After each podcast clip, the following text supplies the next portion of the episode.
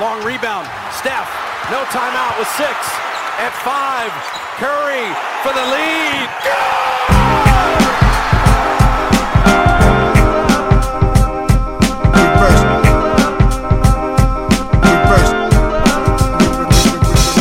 The game a game. The game is a game. The game is a game. The game is a game. Always, always, Bonjour à tous, on se retrouve pour le podcast hebdomadaire de Basket Session après le CQFR de ce matin que vous avez peut-être déjà écouté, c'était avec Benjamin. Euh, cette fois, on retrouve euh, le franchise player, l'incontournable Antoine Pimel pour, euh, pour ce, podcast, ce podcast du lundi après-midi. Antoine, comment ça va? Ça va, ça va. J'ai séché le shoot around de, de ce matin, mais là, je- ça va, je suis en forme, Ça, je suis présent et ça me fait plaisir de refaire un podcast. Ça faisait longtemps. Ben ouais, t'inquiète pas, les gens, les gens ont été prévenus, ils sont compréhensifs, euh, tout, est, tout, tout est pardonné. C'était sous contrôle. Bon, alors comme chaque semaine, on, on essaie de trouver une thématique euh, à développer, euh, à développer un peu. Là, on a voulu partir sur un article qu'on avait publié il y a quelques jours, euh, parce qu'on trouvait la thématique intéressante, sur, euh, sur les joueurs qui étaient les plus, qui ont le plus approuvé la saison prochaine, en fait. On peut mettre l'intitulé qu'on veut, hein, parfois ça se, ça se recoupe plutôt pas mal, je trouve. Euh, ça peut être les joueurs qui ont le plus approuvé, les joueurs qui ont le plus la pression, qui sont le plus attendus. En tout cas, on aura un œil euh, particulier sur eux euh, pour des raisons diverses, diverses et variées. Euh, donc voilà, on voulait, on voulait discuter de ça ensemble pour, pour voir, pour comparer un peu les attentes qu'on avait sur, sur ces joueurs-là qui, qui, à mon avis, sont aussi dans le viseur des gens qui vont suivre la saison. Est-ce que Fort par quoi est-ce qu'on commence? Par quoi est-ce qu'on commence? Est-ce qu'on commence euh, Est-ce qu'il y a un joueur de, de la liste qu'on a établi euh, dans Allez, bah, qui t'intéresse? On en parlait juste avant, donc à la limite, on peut peut-être commencer avec Evan Mobley, Ouais. euh, qui est peut-être pas le premier nom auquel les gens vont penser, mhm. euh, mais que moi, personnellement, je trouve très intéressant sa situation. C'est sa troisième saison dans la ligue. On sait que généralement, c'est au bout de trois ans que les principaux prospects ils explosent. C'est le moment où, apparemment, voilà, en deux ans, c'est le temps de t'acclimater au rythme de la ligue. Je pense que ça te donne d'ailleurs une idée. Le fait que les pros disent ça, ça te donne une idée du rythme dingue qu'il doit y avoir en NBA. Euh, voilà, tout le côté bah, physique, mais aussi technique, mental. Et du coup, il y a toujours un cap de franchi. Lui, il était déjà fort pour sa première et sa deuxième saison. Les Cavaliers sortent d'une élimination en playoff. Il y a quand même l'intention à Cleveland de passer un cap. Et je pense que pour passer un cap, il faut qu'Evan Mobley passe un cap. Et bah du coup, voilà, tu as un joueur qui d'un coup se retrouve beaucoup plus sur le feu des projecteurs, même si on pourrait dire la même chose évidemment pour Darius Garland et Donovan Mitchell. Mais je trouve qu'Evan Mobley, du fait que c'est lui que j'identifie comme le joueur qui peut vraiment faire progresser cette équipe de Cleveland, bah, j'ai hâte de voir, tu vois, est-ce qu'il va y avoir ce, ce palier, notamment en attaque? Est-ce qu'on va enfin avoir un All-Star? Il est présenté Ouais. comme un joueur générationnel. Est-ce que maintenant c'est sa première saison All-Star? C'est c'est ce que j'attends de lui, ce que j'espère pour lui, moi personnellement. Ouais, c'est ça, c'est pas facile parce que je le, trouvais tellement en avance, tu veux, sur les ces deux premières saisons, je l'ai trouvé d'une, enfin, d'un niveau euh, sur le plan défensif euh, exceptionnel, euh, directement dans les discussions pour le pour le Defensive Player of the Year, pour les All Defense Team. Enfin, il était déjà très très en avance là-dessus et pour le en ce qui concerne le, le niveau en playoff, c'est là où j'étais un peu je vais pas dire déçu parce que c'est super dur, c'est tes premiers playoffs, tu joues euh, dans une équipe où t'es pas alimenté forcément euh, en priorité par tes partenaires, tu joues avec Donovan Mitchell, euh, Garland, d'autres joueurs autour qui ont, qui ont besoin de, de scorer. Eh ben, si tu veux, ça a été tellement compliqué pour les Cavs contre, contre les Knicks, et notamment pour Mobley qui a été qui a, qui a pas échappé au naufrage au rebond et dans le combat. Là, il a été dominé dans la raquette. Ah ouais, que, que du coup, je m'attends à, bah, je m'attends à, à voir un palier franchi en agressivité, en, en même en presque en leadership, parce que je suis d'accord avec toi. Pour moi, Mobley, ça doit être le le franchise player des Cavs à l'avenir, parce que là, on, bon, il y a Mitchell qui est un multiple All-Star, qui score beaucoup, mais on sait qu'il sera peut-être pas là éternellement. Il y a déjà des rumeurs sur euh, son envie peut-être de Hmm. d'aller jouer ailleurs, tu vois, on sait pas. Donc moi, moi je, suis comme toi, j'identifie Mobley comme, euh, co- comme un joueur qui doit être euh, dominant, all-star. Alors ça peut peut-être que ce sera encore une fois cette année juste, et c'est déjà énorme, un, phénomène défensif et un joueur incontournable, et peut-être pas encore ce joueur euh, statistiquement plus impressionnant offensivement, mais euh, moi je l'attends en saison régulière et je l'attends aussi et surtout en playoff, et je pense que je qu'on n'est pas les seuls. Non, clairement. Et après, tu as, raison, hein, si ça reste un monstre défensif, c'est c'est quand même pas donné à tout le monde. Comme tu l'as dit, il est très en avance à ce niveau-là. On parle d'un joueur qui était déjà dans la course pour le trophée de meilleur défenseur de la saison. Mais justement, la progression, moi, j'aimerais la voir en attaque. J'ai l'impression que si il passe pas un cap offensif dans les deux ans qui arrivent, tu vois, Mhm. c'est qu'il sera peut-être pas amené à être un espèce de Chris, Bo- Chris Bosh ou Kevin Garnett ou tu vois ce genre de joueur, Anthony Davis, des joueurs qui sont, enfin alors pour Davis et Garnett notamment, qui, qui ont, qui sont des défenseurs euh, incroyables, mais qui ont aussi été des vrais, euh, euh, voilà, des attaquants à plus de 20 points de moyenne, plus de 25 points de moyenne, candidats au MVP. Si Mobley veut un jour prétendre à être un candidat au MVP, il faudra quand même aussi être un gros, un, un attaquant très performant. Ouais. Et je me dis que là, c'est le moment. Je pense que voilà, je pense que les Cavaliers euh, ont intérêt à lui passer plus le ballon. On en parlait déjà en cours de saison dernière. Je pense que c'est quelque chose qui va avoir lieu cette saison. Et c'est à lui de répondre présent. J'ai l'impression qu'il a les qualités, qu'il a le potentiel, qu'il a les atouts. J'ai j'ai hâte de voir euh, ouais, un Mobley qui se rapproche. euh, tu vois, quitte à ce que Garland se retrouve un peu plus dans un rôle de gestionnaire ou de, play- ou de playmaker par moment, marque un peu moins, que Mitchell marque peut-être un peu moins. Ça peut faire du bien de toute façon à Cleveland hein, d'avoir euh, une attaque un peu, euh, un peu plus équilibrée, pas que des scoreurs extérieurs, mais aussi un mec qui est capable de mettre des points dessous, à mi-distance, etc. Donc moi, c'est vraiment dans ce registre. Et par contre, je te rejoins totalement sur les playoffs. Euh, voilà, il y a eu, il y a eu le, le- le premier, euh, comment dire, le- la première expérience. Et là, maintenant, faut, il n'y a pas d'excuse, quoi, si tu veux pour Ouais, l'an c'est vrai que ça- après en y repensant c'était pas que de sa faute et, et je trouve que sûr. Allen, euh, Jarrett Allen a été particulièrement exposé euh, peut-être plus qu'encore que Mobley mais les, les attentes sont différentes donc euh, je ouais ouais on, va on va vraiment on va surveiller Van Mobley qui je, je mettrais bien une petite pièce sur euh, sur une participation au All-Star Game on verra quand tu, nous, quand tu nous feras tes traditionnelles prédictions, euh, les événements qui, qui, qui surviendront durant la saison. Ah bah Ouais. hein. en potentiel futur All-Star, première sélection, ouais, il y, a, il y a- il y a une grosse cote. Il faudrait qu'on regarde un peu euh, Ouais. quels joueurs on imagine fort à l'Est, mais je Mm. pense que je ne serais pas surpris qu'Evan Mobley soit dans la liste. Ouais. Peut-être à la place de Darius Garland, s'il doit y avoir deux Cavaliers. Ah, peut-être. Euh, Ja- Jarrett Allen, c'était cette année ou l'année passée, je sais plus. Je me Là, mélange dans me les années. Là, tu bon. me, là, tu me poses une colle. Mais bon, on, on vérifiera. Mais euh, moi, je pense qu'il peut être All-Star dans tous les cas. Euh, je, je- je pense qu'on peut peut-être enchaîner avec un, un camarade de QV d'Evan Mobley, si Ouais. ça te dit. Ouais, Peut-être, qui dans euh, une situation similaire. on Je, peut je parler- l'anticipe. Ouais, on peut parler de Scotty Barnes, si tu veux, de, de Toronto, Yes. qui avait fait quand même une, une bah, rookie de l'année en 2022. Euh, sans doute, il a été un niveau, euh, en tant que rookie, un niveau supérieur à ce que les gens attendaient, je pense. hein. Même s'il avait quand même une, il avait une belle petite cote, mais il a, été vraiment excellent. Euh, et la saison dernière, il a donné l'impression de, stagner un peu. C'était pas, je veux dire, c'était pas scandaleux. hein. Il n'est pas, il pas devenu subitement mauvais, mais de par les résultats collectifs des Raptors et euh, bah, lui peut-être ses propres, euh, j'allais dire ses limites, c'est pas tellement ça, mais comme tu le disais juste avant pour Mobley, euh, bah, il faut un temps d'adaptation. Parfois ça se passe très bien tout de suite, il y a un petit temps de, de stagnation et après ça repart.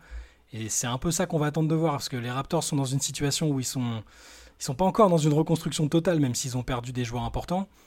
Et euh, on se demande si, euh, si Scotty Barnes, ça peut être le joueur autour duquel ils vont reconstruire le projet. Tu vois, est-ce que ça peut être la star euh, Si Siakam est amené à partir un moment, est-ce que Barnes, ça peut être la garantie que l'équipe va rester compétitive ou, ou, ou autour de, est-ce que c'est autour de lui qu'ils pourront activer vraiment le vraiment activer le mode tanking? C'est ça, ça je je sais pas trop encore.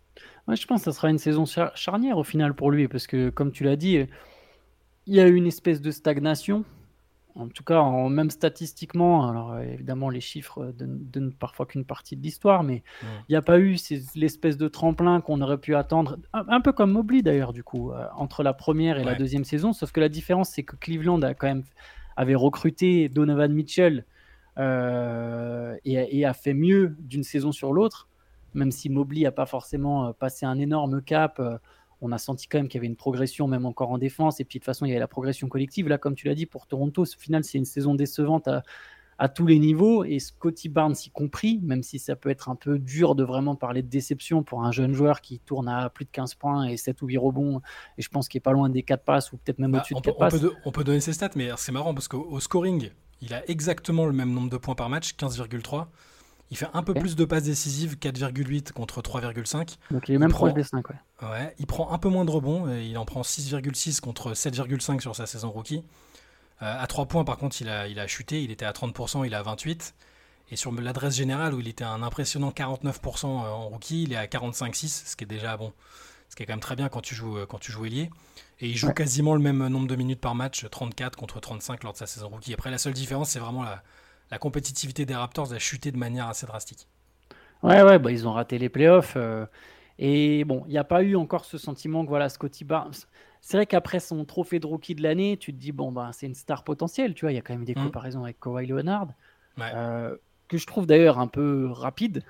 je peux me permettre. Je sais que voilà, je comprends l'envie de s'enflammer de façon sur des jeunes joueurs. Il a 21 ans, on ne sait pas encore exactement quel joueur il peut devenir. Mais voilà, lui aussi, il est peut-être à ce stade où tu te dis, ben, si vraiment on a un All-Star in the making, euh, il va falloir commencer à le montrer. Euh, si tu enchaînes 3, 4 saisons de suite entre 15 et 17 points, tu te dis, bon, euh, bon après, il y a des mecs qui explosent sur le tard, hein, on le sait bien, mais tu te dis, bon, c'est peut-être pas une future superstar, ce sera peut-être un très bon joueur, ça n'empêche pas, tu vois, rien n'empêche. Mais je veux dire, une superstar, tu le sens quand même assez vite. Si, on prend l'exemple des superstars actuelles de cette ligue, euh, si tu penses à Kevin Durant, ça se voit immédiatement en fait, très très tôt. Stephen Curry, c'est un peu délicat peut-être, et encore, je dirais que ça se voit quand même assez tôt. Euh, même si on n'avait peut-être pas imaginé cette évolution, mais tu vois, là, voilà, la plupart des superstars, hmm. on sent quand même très vite quand il y a quelque chose.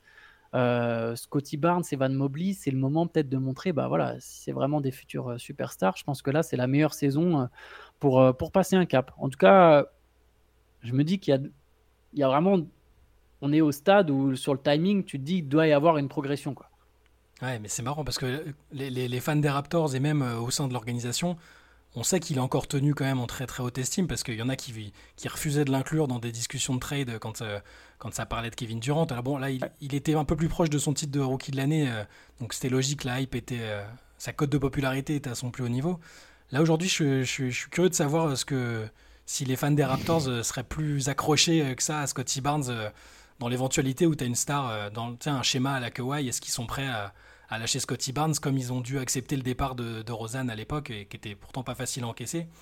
Donc ouais, je suis voilà, je suis d'accord avec toi. Euh, c'est ça peut vite euh, ça peut vite prendre de différentes tournures, je pense, parce que si euh, si on voit que ça stagne, mais que sa cote reste quand même importante, ça peut aussi vite être un candidat au trade de Scotty Barnes à mon avis.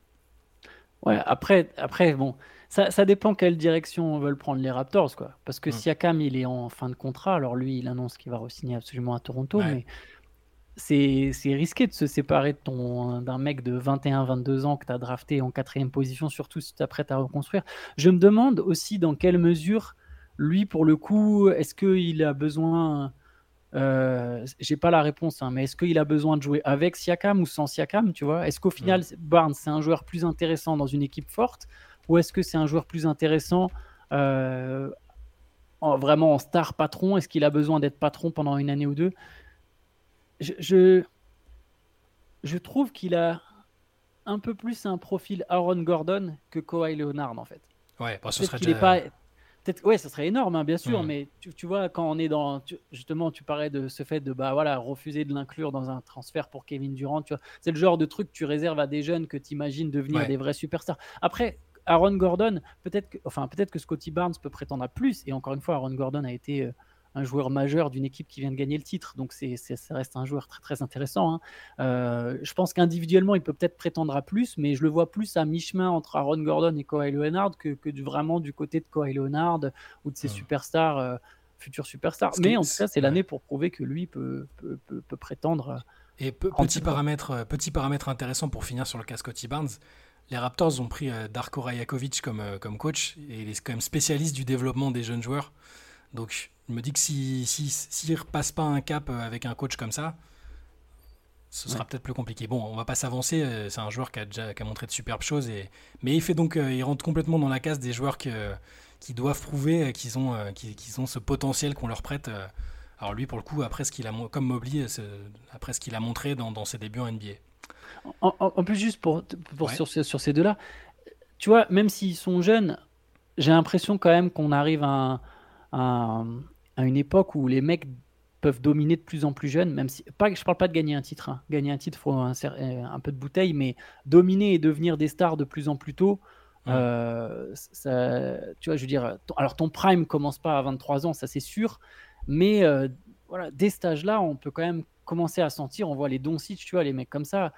Euh, il n'y a, y a aucun doute sur le fait que c'est une superstar. Et je pense que dès sa deuxième saison, on savait que c'était une superstar. Donc, tu vois, on on pourra pas toujours avancer le Ah, Mobley, Barnes, ils sont jeunes.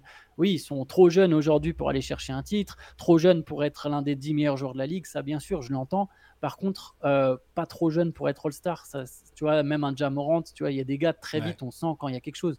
Donc là, il y a plus vraiment, je trouve, pour au moins vraiment franchir un cap, je parle de franchir un cap euh, sur le terrain et statistiquement, je dirais qu'il n'y a pas l'excuse de la jeunesse et que, que cette année, c'est une condition euh, presque sine qua non pour eux. Quoi.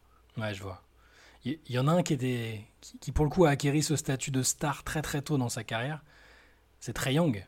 Trey Young, qui est un autre joueur de, cette, de, la liste qu'on a établie. Euh, bon, c'est un cas vraiment particulier, Young, parce que là, on en parlait ce matin euh, avec Ben dans le CQFR, parce qu'il, je sais pas si tu as vu, mais tu sais, il a, il était chez, euh, chez Gilbert Arenas, il se plaignait un peu d'avoir euh, bah, fait acte de candidature pour Team USA pour la Coupe du Monde, mais que bah, il n'y avait pas eu de, c'était pas réciproque. Ils, n'ont pas, voulu de lui. Ils ont pas voulu de lui et que donc il s'en était un peu offusqué. En tout cas, Arenas s'en est offusqué pour lui en disant qu'il il était euh, meilleur que les joueurs, les autres meneurs qui étaient là. Ce qui reste à prouver. Hein. Il y a quand même Ali Burton et, et Jalen Bronson qui sont d'un niveau très intéressant. Mais Trey Young, c'est ce joueur qui a été star très tôt, hein, avec des cartons offensifs, des campagnes de playoffs jusqu'en finale de conférence enfin un statut de star, hein, on peut pas, peut pas dire les choses autrement. Il, il a donné l'impression d'être un franchise player quasi immédiatement, à tel point qu'on s'est même dit euh, pendant un temps, et il y en a peut-être qui se le disent encore, que euh, bon bah les Hawks s'en étaient pas si mal sortis que ça, compte tenu du fait qu'ils avaient pas perdu, qu'ils avaient perdu Luka Doncic. Finalement, ils avaient quand même un franchise player et que, c'était bien. Sauf qu'entre temps, bah, au-delà de cette campagne, euh, superbe campagne, hein, jusqu'en finale de conférence, surprise, il y a deux ans, trois ans, 2021 2021, euh, en 2021, aussi un petit peu quand même du, de la cagade des Sixers, mais, mais Absolument. hommage aux Hawks. Mais ils l'ont fait avec Trae Young, euh, qui, qui, était devenu un, un, killer du Madison Square Garden euh, façon Reggie Miller. Mais entre-temps, bah, il y, a eu, il y a eu des conflits en interne. lui avec Nate McMillan, bon, c'était clairement pas l'amour fou. Il y a cette séquence où il a été viré de l'entraînement et officieusement euh, suspendu pour un, pour un match. Euh, et puis même avec ses coéquipiers, hein, c'est, il n'est pas le leader, il n'est pas le leader euh, que doit être un franchise player aujourd'hui en NBA. on, dire c'est pas, il y, a le terrain hein, où c'est un talent offensif phénoménal qui tournera dans tous les cas toujours à un nombre élevé de points, de passes. Et puis il y a le, le collectif. Et là pour l'instant le collectif c'est compliqué à tel point que on s'est demandé si ça allait pas être l'un des futurs gros joueurs majeurs ou le prochain gros joueur majeur à, demander son trade. Quinn Snyder est arrivé, donc c'est plutôt une bonne chose. Les, premières semaines, les premiers mois se sont bien passés. Euh, pour l'instant, Trey Young a été plutôt élogieux envers Snyder et Snyder euh, a l'air de, vouloir faire en sorte que ça, marche, mais il rentre dans le cadre de, la thématique parce qu'on a besoin de savoir si maintenant Trey Young ça a été un, un météore, une météorite qui, qui a été fort très très tôt, mais qui après était plus prévisible et qui a eu du mal à, à ce que sa personnalité convienne à, l'équipe et aux ambitions de son équipe Ou est-ce qu'il euh, peut, il avait juste besoin d'un changement de, coach, à défaut d'un changement de décor Et est-ce que ça peut être encore cette star ou cette superstar de la ligue? Bah, bah, Je pense que lui, de toute façon, il, a grillé les cartouches au niveau des, des, des boucs émissaires. C'est-à-dire dans une franchise, tu vois, on, le coach saute toujours avant la star. Le coach a sauté, euh, la prochaine étape, il y a eu des changements de dirigeants à Atlanta. Je pense que prochaine étape, c'est sans doute lui. John Collins est parti aussi. John Collins, avec lequel il avait, eu des petits, des petits accrochages. Tout à fait. Tout à fait, c'est vrai. Et bon, ils ont fait venir des gens de Murray, donc en plus, il y a toujours cette idée du meneur de rechange. Hum. voilà, et puis on se demande ainsi encore un peu ce que peut donner cette association. Mais tu as raison, c'est peut-être euh, lui, c'est le moment de montrer. Alors, il n'est pas sur la même tranche que les Mobley et Barnes. On a déjà vu que c'était une star, tu as raison. Maintenant, c'est carrément la question, mais ok, c'est bien, tu es une star. Des stars dans la ligue, il y en a quand même euh, quelques-unes. Tu vois, des All-Stars, je pense à tu vois, un Zach Lavine, c'est une star. Mais mhm. on est d'accord pour dire que c'est pas un franchise player, tu vois. Non. Euh, lui, il est à cette étape, très prouvé, ouais, mais si, je peux vraiment être un franchise player. Euh, je peux vraiment être un mec qui fait gagner mon équipe. Alors, faire gagner à des niveaux relatifs, hein, pareil, mhm. encore une fois, faire gagner, c'est pas toujours le titre, mais c'est passer un tour de playoff, des. Voilà essayer d'être le Damien Lillard d'Atlanta, par exemple, ou quelque chose comme ça. Et, euh, pour ça, bah, tu l'as dit, il hein, faut du leadership, faut savoir être proche de ses, de ses coéquipiers, savoir sacrifier ses stats par moment. tout ça, c'est quelque chose qu'on va attendre de Trey Young cette saison, de montrer un tout autre visage dans ce domaine. ah, le talent, il l'a, ça c'est indéniable. Mais est-ce que, est que cette équipe d'Atlanta peut être autre chose qu'une équipe médiocre? Et par médiocre, je veux dire par là une équipe de milieu de tableau, avec Trey Young en patron. Je pense qu'ils ont une carte cette année. Il y a, il y a, quand même un bel effectif, il y a un bon coach, il y a une conférence Est ouverte. C'est pareil, c'est le moment quoi. C'est le moment d'y aller, c'est le moment de prouver. Bah oui, et puis il a, il a, un des meilleurs coachs de la ligue avec lui maintenant. Quinn Snyder, c'est quand, même, euh, quand même une pointure. Il, a, il, a, il a le truc qui est censé le motiver, c'est que dans tous les sondages, euh, The Athletic, Bleacher, ESPN et j'en passe, je ne sais plus lesquels, il est quasiment toujours, voilà, toujours considéré comme le joueur le plus surcoté par ses pairs. Enfin, au bout d'un moment, tu vois, ça, les, fans en dehors, ils le ménagent pas non plus. Euh, sur les réseaux et tout, je pense que dès qu'il va faire un tour et qu'il tape son nom, ça doit être assez, ça doit être assez salé pour Triangle. Donc il a, il a tout pour le motiver, pour, euh, pour, pour, euh, pour, redevenir, si, pour redevenir un joueur majeur, peut-être de effectuer une sorte de, de transformation, un, un, juste équilibre entre un mec qui est capable de faire des cartons offensifs on parle d'un mec qui tournait quasiment à 30 points de moyenne en saison sophomore, tu vois. C'est, et, en, tout en étant à 10 passes, quoi. Exactement. Proche des 10 passes. C'est ça. Et, la saison dernière, une saison qui est, on peut pas dire autre, autrement, elle a été médiocre pour les Hawks et, il a été décevant sur euh, ce qu'il apportait euh, en tant que leader de, l'équipe. Tu regardes juste les stats, si tu regardes pas les matchs, il est à 26 points, 10 passes. Enfin, c'est quand même, euh, tu vois, c'est, quand même impressionnant. Alors, il faudrait qu'il retrouve aussi son adresse à 3 points. Ça pourrait être pas mal. sélection de tir, elle est un peu douteuse par moment. Voilà, parce un, type qui est capable de shooter d'aussi loin et, aussi vite, qui est à 33% à 3 points, c'est pas, c'est pas possible, quoi. Donc il y a, y, a, y a, ça, le, le, fait de voir si son entente avec Murray va bien se faire. J'ai l'impression que tout dépend un peu de lui, tout dépend de son bon vouloir. De... il aura toujours le, défaut défensif, a priori, il sera toujours là. C'est compliqué, il va pas s'inventer un gabarit et un génie défensif subitement.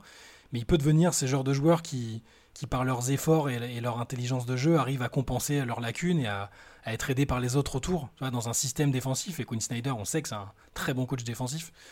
Donc euh, il, est clairement attendu au tournant, il a clairement des choses à prouver et il doit redevenir All-Star peut-être aussi. Si je dis pas de bêtises, il l'était pas l'année dernière.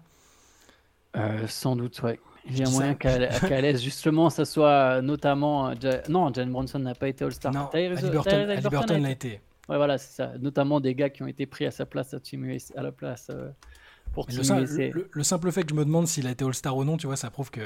mais il n'a pas été, t'as raison, il n'a pas été L'année dernière, il n'a pas été, voilà. Il était en 2020 et 2022, et euh, puis il était dans le troisième 5 NBA en 2022 aussi. Donc voilà, il, doit, il a plein de choses à prouver, euh, peut-être à lui-même déjà, à ses coéquipiers, à la franchise. Parce qu'au sein de la franchise, quand il y a eu des, des informations qui ont fuité sur le fameux, la fameuse altercation avec, avec Macmillan, c'est qu'il y a des gens qui sont je pense, euh, plutôt du, du point de vue que, que ça peut pas être le franchise player. Quoi. Ah, et puis même parmi ses coéquipiers, quoi. Parmi mm. ses coéquipiers, il y a des mecs qui donnaient raison au coach. Euh, ça, en, ça en dit long, ça aussi, sur le bonhomme. Je pense qu'il doit, il doit réussir à un peu mieux fédérer son groupe. Après, être le meilleur joueur, ça ne veut pas forcément toujours dire être le leader de vestiaire. C'est pas une obligation. Euh, ça, c'est un peu surfait, tous ces trucs-là. Tu n'as pas forcément toujours besoin que ton meilleur joueur soit aussi ton leader. Euh, mais par contre, au moins montrer l'exemple sur le terrain, euh, faire les efforts, meilleure sélection de tir, comprendre ce qui fait gagner. Hmm. Moi, j'arrive à croire en. Je pense que les Hawks vont faire une belle saison. Bah, si tu te souviens d'une discussion qu'on avait eue avec Théo, euh, peut-être dans un, podcast récent, moi j'avais dit que je les voyais bien dépasser un peu les attentes ou en tout cas finir top 5. Mais bon, je, me, basais, je me basais plus sur, sur mon, mon affection pour Quinn Snyder que, que pour forcément ce que ferait Trae Young, mais c'est indissociable. Il faut, à partir du moment où il est là, il, est, important, hein, c'est indéniable. Je me dis qu'il y a moyen qu'il soit pas si loin justement des Cavaliers, tu vois, qui, ouais, très possible. qui peut boxer dans la même, euh, à peu près dans la même catégorie. Alors ils ont peut-être pas les mêmes arguments défensifs, mais mais il y a offensivement plus de talent. C'est ça, ça va être une équipe intéressante à suivre, je pense. Mais euh, effectivement, ça dépend grande partie de Trayon. Ouais.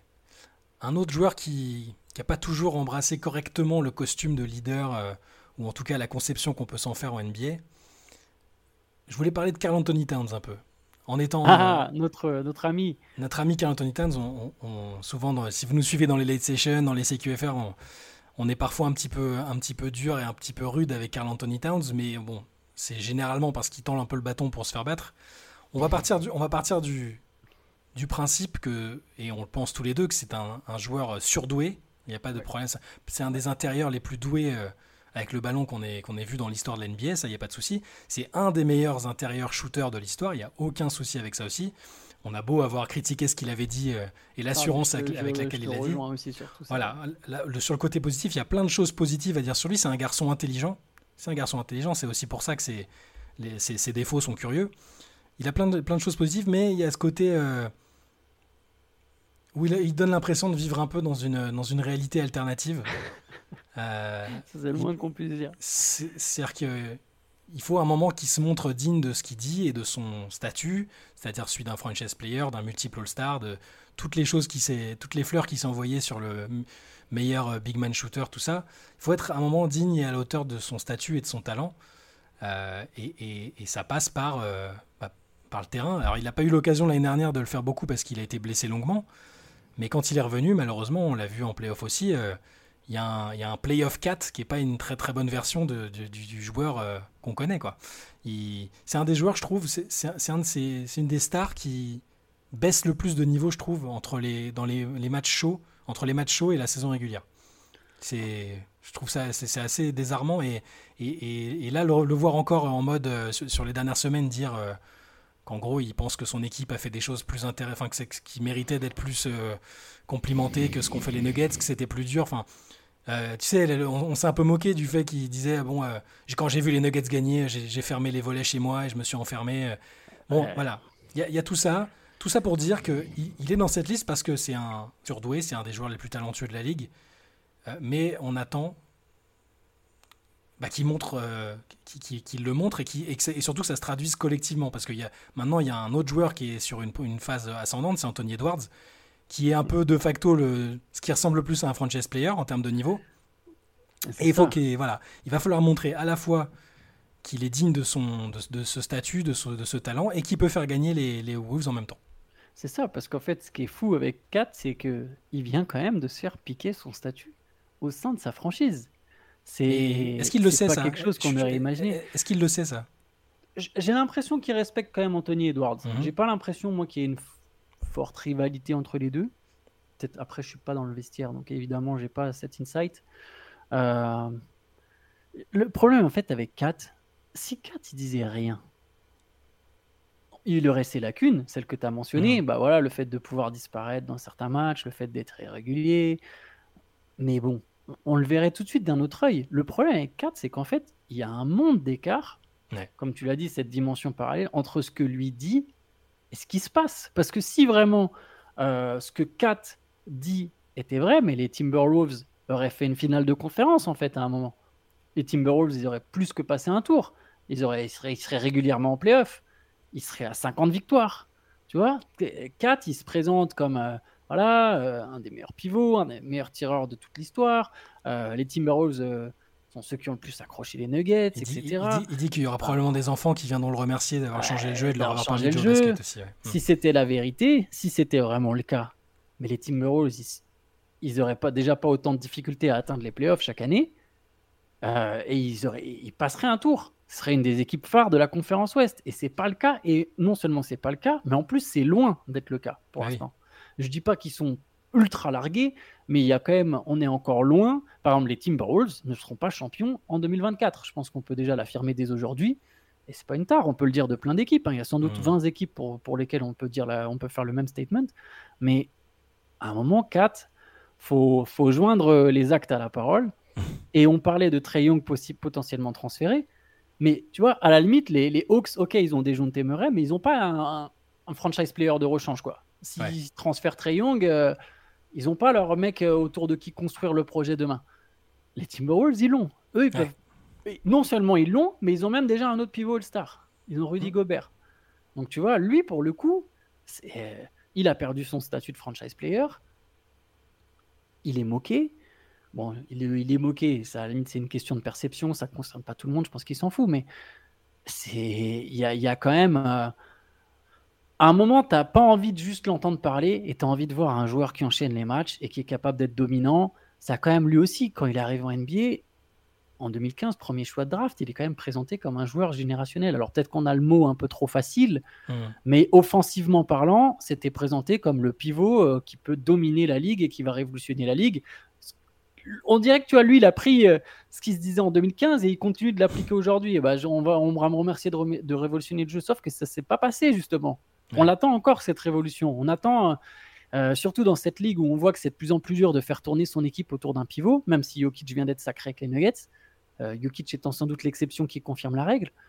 4 sur. il, enfin, il peut pas. tu peux pas construire le jeu autour de 4, c'est pas possible. Il n'a pas de vision sur, sur prise à 2. C'est, il était quand même, en, quand même en NBA depuis 2015.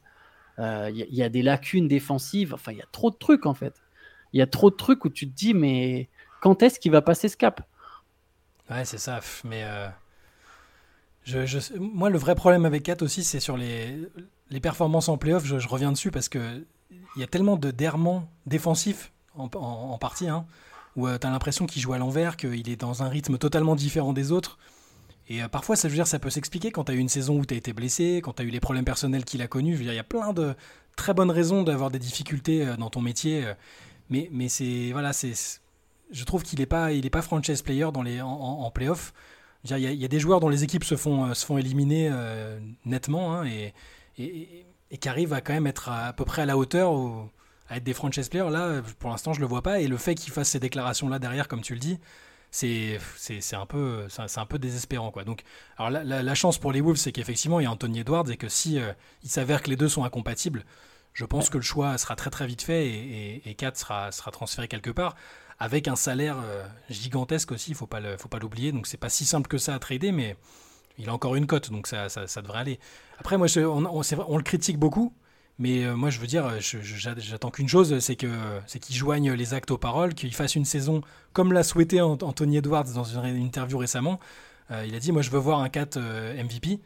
Donc moi je veux voir un 4 en saison régulière, peut-être pas MVP, parce que pour ça il faudrait que, que, Minnesota, on, l'idée. on, se comprend, que Minnesota soit très très performant.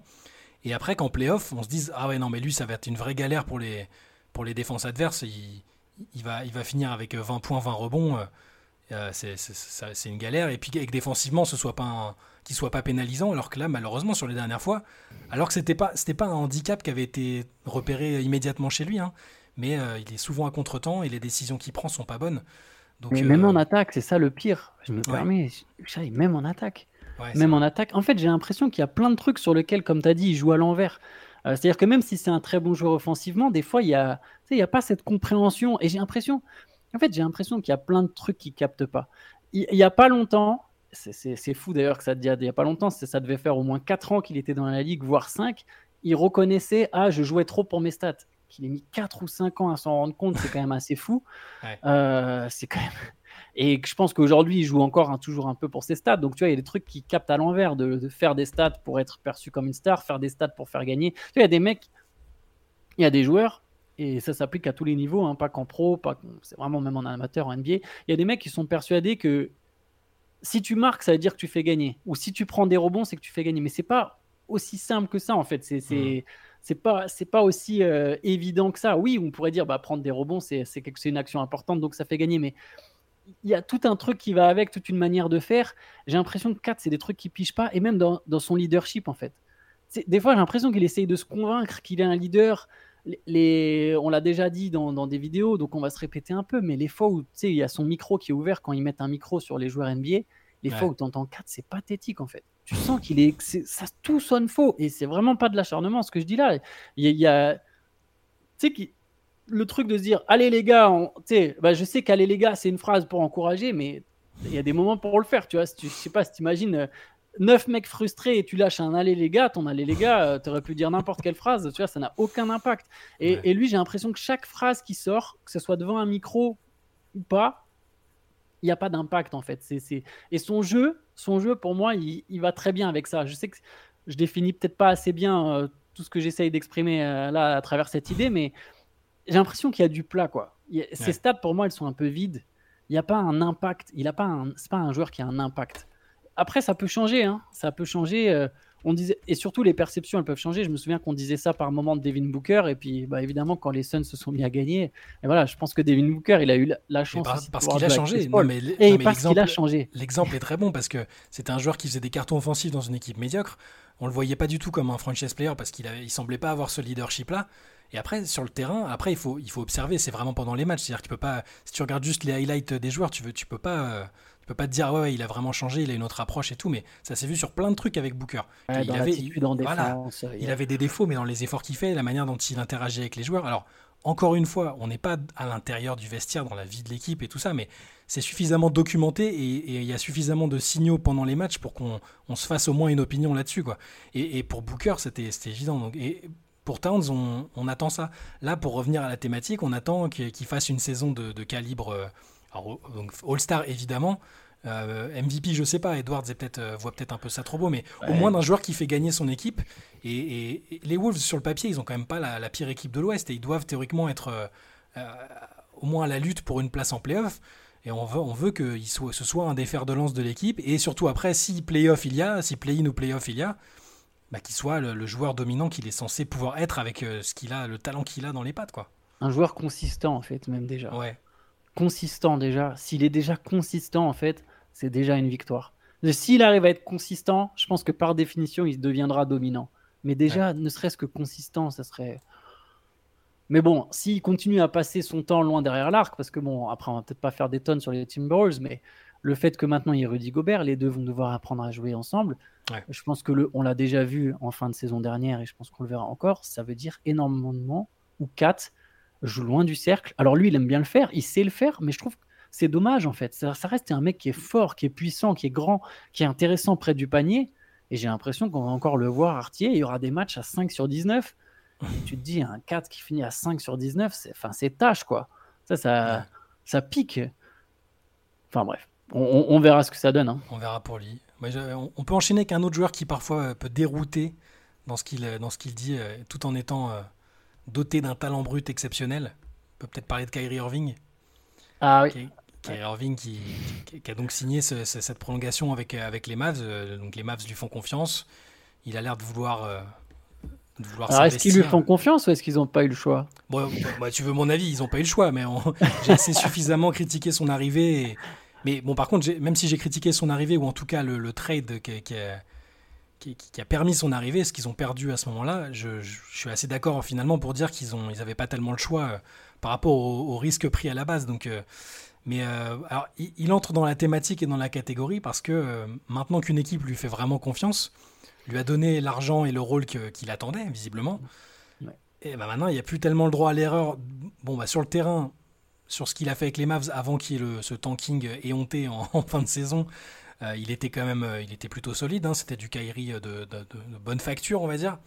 Ouais. Mais donc il a, sur le terrain, on attend quand même de voir si ça peut se matérialiser autrement que juste par des, des, des- du spectacle, des stats sympas. euh, et un peu, mais enfin, moi j'ai envie de voir un peu plus que ça sur le terrain. Je veux voir, euh, je veux que ça, ça fonctionne bien avec Doncic. Je veux qu'autour euh, l'équipe marche bien euh, sans que ce soit juste dépendant de, ce- de, de- de son scoring. Mais c'est aussi et surtout en dehors du terrain où, euh, où, où je l'attends au tournant. Je, je l'attends et en même temps je, je l'attends pas. C'est-à-dire que je veux, je veux surtout ne pas l'entendre. je veux, je veux l'entendre parler de. Enfin, si, il peut, il peut parler d'autre chose que du basket. Je veux surtout pas dire qu'il a pas le droit de parler d'autre chose que du basket, mais on a envie de le voir dans un, dans Je un bon, pour une bonne Fox disposition. Retrouver. Non, mais je me suis entendu, je me suis, je me suis entendu parler et je me suis détesté à l'instant même. Non mais, je, non, mais je vois ce que je comprends ce que tu veux dire. tu, vois ce que je veux dire, c'est-à-dire que Ouais. je veux l'entendre, quoi, peu importe le sujet, mais je veux, je veux qu'il soit dans de bonnes dispositions, qu'on sente que qu'il n'est pas perdu, qu'il n'est pas juste dans une forme de provocation ou de, de paranoïa, tu vois. Je, je veux, je veux que ça se, je veux retrouver le Kyrie euh, des, des premières années en fait, euh, de son début de carrière. J'adorais ce mec-là qui était et il parlait pas que de basket, il était un peu. On va pas rentrer dans le truc de, la politique, de, tout ce qui est autour, de, tous les soucis qu'il a eu, mais je veux, voir un Kyrie, euh, voilà, bon esprit euh, et, qui, a l'air épanoui en fait. Et, quand il est épanoui en dehors, sur le terrain, c'est un phénomène. De toute façon, il n'y a pas rien à dire. Mais sur le terrain, les Mavs, bah, ils ont besoin que Kyrie soit à la hauteur de, l'investissement qu'ils ont fait et de la confiance qu'ils lui ont accordée, parce qu'ils sont, ils sont en danger finalement. Ils ont Luka Doncic, il est sous contrat, mais il n'est pas sous contrat à 50 ans. Euh, Ouais. il- il- pour l'instant, il n'a pas manifesté vraiment de mécontentement, mais ça devrait pas trop tarder si, si, si les résultats viennent pas. Donc ça, Kyrie, il a un rôle important et la saison qu'il va faire là, elle est très importante, je pense. Non, je, bah, c'est peut-être sa dernière chance. Enfin, peut-être pas la dernière dernière, mais tu vois, façon de parler, c'est peut-être sa, Ouais. euh, sa dernière chance de montrer qu'il peut être une star euh, intéressante dans une équipe qui joue le titre. Euh, parce que sinon, derrière, je vois pas trop qui va lui donner cette opportunité. J'ai l'impression qu'il n'est presque plus, même les Lakers. euh, Je pense que les Lakers, si vraiment ils avaient voulu, il y a des moments ils auraient pu faire Kyrie, euh, que ce soit en cours de saison dernière, euh, l'été d'avant ou cet été-là. Et je pense qu'il y a eu des moments où c'était possible. Le fait qu'ils l'ont pas fait, Ils se sont Sans quand même doute que ménagé même une petite, ils, sont ménagé une petite porte de sortie pour Kyrie, je pense, enfin une petite euh, opportunité Ouais. avec, euh, avec D'Angelo Russell plus Hachimura, tu peux faire, ça, ça correspond pile poil, tu vois. à niveau ça, à niveau. Salaire, je pense que je me, enfin après c'est peut-être juste, euh, mais mais je, je pense que c'est pas c'est pas exclure. euh, Il y a un scénario où ça peut encore se faire, mais bon, pour l'instant c'est pas le cas. c'est peut-être l'ultime recours de Rob Pelinka ça tourne mal. En, en tout cas, je pense que voilà, Kyrie, c'est le moment de montrer que. Moi, moi qui parle, à la limite, je vais te dire, moi, il peut parler. Moi, moi Mm. personnellement, peut- bon, après, évidemment, du moment que ça touche pas la sensibilité des autres. C'est ça le problème. Après, c'est qu'il y a évidemment une limite, mais honnêtement, il peut. Qu'il parle de ce qu'il veut, bon. Je, je m'en fiche un peu. Par contre, c'est est-ce qu'il peut être fiable? Est-ce que qu'aujourd'hui, Mm. Kyrie Irving, il peut être fiable? Il y a eu un CQFR, l'autre fois, on disait que Kawhi Leonard, il a joué 15 matchs de suite. Euh, genre, c'est arrivé trois fois au, coup de- au cours des 7, dernières années. Tu te Ouais. dis à un moment, euh, statistiquement, il y a peu de chances que le gars il joue 15 matchs de suite en playoff. Ouais. À Kyrie, c'est un peu la même chose. Entre les blessures, les pétages de plomb, les éventuelles suspensions par rapport à ce qu'il peut dire, ou, ou juste les, à nouveau les pétages de plomb, je réinsiste là-dessus, c'est quand même un mec qui un jour a décidé de pas jouer parce qu'il était affecté par ce qui se passait. et il a-. je, je comprends qu'il soit affecté par la situation euh, qu'il a, a pu avoir aux États-Unis. C'était après les trucs euh, au Capitole, donc c'est Mm. quand même, c'était quand même quelque chose d'important. Mais enfin, je sais pas, t'imagines un mec qui demain il dit non, je veux pas au boulot là, je suis affecté par ce qui se passe. Bon, c'est quand même. euh, c'est quand même très moyen, tu vois. Mais surtout, le fait, ça en dit long sur, sur ce qu'est pas capable de faire Kyrie, c'est-à-dire tout, en fait. À tout moment, tu sais pas, tu vois. Un mec Ouais. qui, à un moment, a disparu, il est allé à l'anniversaire de sa sœur, enfin bref. Et, et c'est surtout sur ça où je me dis, est-ce que Kyrie, maintenant qu'il a signé son contrat, tu vois, il je sais plus, il y avait un dirigeant qui, qui avait dit, ouais, Kyrie, il va se tenir à carreau euh, sur son premier passage au Mavs jusqu'à ce qu'il signe son contrat. C'est exactement ce qui s'est passé. hein. Il s'est tenu à carreau, Kyrie, depuis qu'il est arrivé à Dallas. Tout le monde a souligné dans le vestiaire son leadership. Sur le terrain, il a été fort. Alors, les Mavs ont été cata. C'est, c'est, faut pas oublier, hein, d'ailleurs. hein. Les Mavs ont été cata. Ils étaient quatrième avant ce trade. Ils sont quand même pas fait les playoffs. Ils ont fini onzième. Donc, oui, il a été bon, mais en attendant, bon, ça n'a pas marché non plus, tu vois. Donc, euh, au-delà de tout sur le terrain, c'est est-ce que, en fait, aujourd'hui, tu peux te dire que c'est un mec fiable que tu as envie d'avoir dans ton équipe? Parce qu'en fait, sur le talent, que Kyrie Irving soit un des. Je vois souvent même des joueurs pros dire Ouais, vous respectez pas Kyrie Mhm. Irving. Mais tout le monde est conscient qu'il est très fort, en fait, au niveau du basket. Le problème, il n'est pas là. C'est qu'à un moment, tu joues pas juste un match, tu joues une saison et ensuite, tu, gagnes au minimum. Il te faut jouer au minimum 16 matchs de playoffs si tu veux être champion. Et les Mavericks, ils cherchent à être champion. Est-ce que Kyrie Irving, il peut être là plus de 65 matchs dans une saison? Ça me paraît très peu probable. Est-ce qu'il peut jouer 16 matchs de playoff sans péter un câble? On ne sait pas. En jouant sans se blesser, ça fait très longtemps que c'est pas arrivé. La fois où c'est arrivé, bah, c'est en 2016 et les Cavs ils finissent champions. Ouais, mais il y avait LeBron James quoi. Et c'était pas le même Kyrie. Et c'est un Kyrie plus vieux qui a regardé plus de vidéos YouTube. Il y a eu, il y a eu- non mais c'est vrai, il y a eu le Covid, tu vois, il y a eu le confinement. Tu sais, ça a Mhm. laissé des traces sur des, sur tout le monde, sur n'importe quel être humain, Ouais. tu vois. Et, et lui, ça s'est senti les traces, tu vois. Et je me dis, putain, les, les, les Mavs ont fait un gros pari, on l'a dit plusieurs fois, et je suis pas sûr que ce gars peut être fiable. Enfin, moi, moi enfin, même, c'est même pas, je suis pas sûr, moi, je- j'arrive plus à me dire que ce gars peut être fiable, quoi.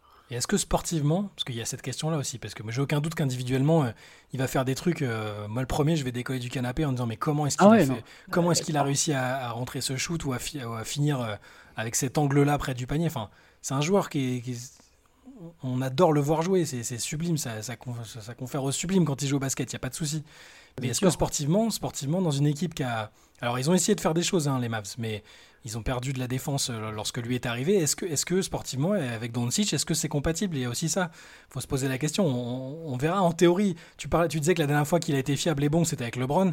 Doncic, euh, et parfois il est Ah, il comparé à LeBron. côtés- Il a ouais, il a quelques côtés côtés LeBron. LeBron. Bon, pas, pas pour tout. hein, le- au niveau des, des qualités athlétiques, tout ça, c'est différent. Il a d'autres euh, euh, caractéristiques qui lui sont propres. Mais euh, moi, c'est juste déjà le fit sportif. Donc je l'attends. Je l'attends sur, sur plein de choses. Euh, je trouve qu'il il doit, il doit prouver. Alors hors terrain entre guillemets, moi je, suis un peu plus exigeant peut-être, même si ça, Euh, c'est une question de sensibilité peut-être, mais j'attends à ce que, ça se passe bien en dehors du terrain et, je m'attends à ce que je, l'attends sur le côté. euh, Est-ce que sportivement tu peux faire les choses qu'il faut faire pour que ça se passe, pour que ça marche avec Doncic et que les Mavs euh, soient compétitives au point où, c'est une des places fortes de l'Ouest, quoi. Donc ça, bon, on, on verra. C'est un joueur, c'est un joueur de toute façon qui va continuer de faire parler. J'ai aucun doute là-dessus. hein. Sur- surtout, l'ironie, en fait, c'est que même s'ils sont forts, ils n'ont pas juste besoin d'être forts si vraiment ils veulent remplir leurs objectifs. C'est quand même une équipe qui, sans Kyrie, a fait finale de conférence euh, l'année d'avant. Mm. Là, en fait, Kyrie et Doncic, ça peut marcher suffisamment pour être fort. Euh, Je sais pas, imaginons gagner 50 matchs et aller au second tour.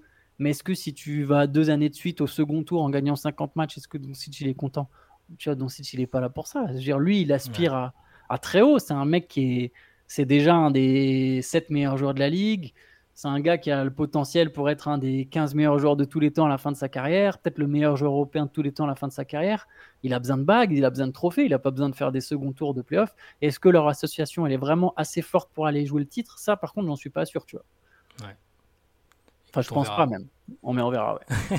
Souvent dans la conclusion, ça sera sans doute le. On verra. On aura le temps, on aura le temps de faire des focus sur les Mavs euh, avant la saison et pendant la saison parce que je pense que ce sera une équipe euh, qui va encore faire parler. De- dans les autres joueurs euh, un peu majeurs de la ligue qui seront observés, bah, je pense que dans notre liste on pouvait pas ne pas mettre euh, Zion Williamson. bah ouais. Ah, C'est, est-ce que est-ce qu'on est déjà sûr de la dernière chance avant que, que les Pelicans s'arrêtent les frais? Euh, on sait, on, se- enfin, lui c'est pareil, il y a la fiabilité euh, physique du coup, c'est pas, que, c'est un peu de son fait euh, parce qu'on sait qu'il y a des questions de- d'hygiène de vie euh, alimentaire et tout ça. On va, on va pas revenir. On, a déjà beaucoup parlé du, poids et de la question du poids en NBA. Zion est évidemment directement euh, concerné. Il a l'air de vouloir euh, faire quelque chose à ce sujet, de- d'essayer progressivement de, de trouver la condition physique et le poids de forme qui doivent être les meilleurs pour lui. Mais voilà, sportivement, c'est important qu'il soit là parce que on l'a déjà dit, la NBA elle se porte mieux quand il y a un Zion qui est là avec son style de jeu et ce qu'il amène. Mais voilà, les, les sont, je pense, besoin de lui pour être l'équipe euh, qu'ils doivent être. Je, je l'ai redit la dernière Ouais, fois, mais moi, j'avais écrit un article sur pourquoi est-ce que c'était des contenders à l'Ouest, et puis juste après, Zion s'est blessé et c'est parti en, c'est parti en vrille. Mais là, pour moi, il doit rappeler que, que lorsqu'il est apte, et donc il doit être apte, hein, c'est pas juste 15 matchs, c'est une saison euh, quasi entière. Alors, je lui demande pas de faire 82 matchs, hein, mais ça veut dire s'il en fait 70, ce sera déjà super. Mais il doit rappeler, euh, il doit rappeler que lorsqu'il est apte, il n'y a personne en NBA qui peut le freiner et il n'y a personne qui peut l'empêcher de faire des Pelicans un, un gros gros outsider à l'Ouest. Bah lui, je pense que maintenant, faut, comme tu as dit, il faut prouver qu'il est capable d'être en bonne santé. Hum. C'est, c'est même plus une histoire de, de terrain pour moi, parce que il a été un bulldozer à chaque fois qu'il a réussi à se frayer un chemin jusque sur le parquet. Le problème, c'est que voilà, il a joué. Alors, je suis désolé, j'ai pas, j'ai pas, j'ai plus le nombre de matchs sous les yeux, mais il a joué combien de matchs en 3 ans, quoi, Zion? En 4 ans 4 C'est ans, ça. euh, ouais, ça fait 4 ans, euh, 4 ans qu'il est en NBA, Zion, si je dis pas de bêtises. Et il y a, après, bon, il y a eu des exemples hein, comme ça. Un, un, un Joel Embiid avait joué au final, je crois, encore moins de matchs que lui. Bah là, euh, Embiid là, qui avait j'ai- fait deux saisons blanches. Il a stats. 114 matchs en Ouais, 4 ans. C'est ça, 114, matchs. en 4 Et alors les stats sont magnifiques 25,8 points, 7 rebonds, 3,6 passes. Tu sens que c'est un candidat au MVP quand il est là. Sachant qu'en plus, c'est un mec qui fait gagner son équipe, lui, pour le coup.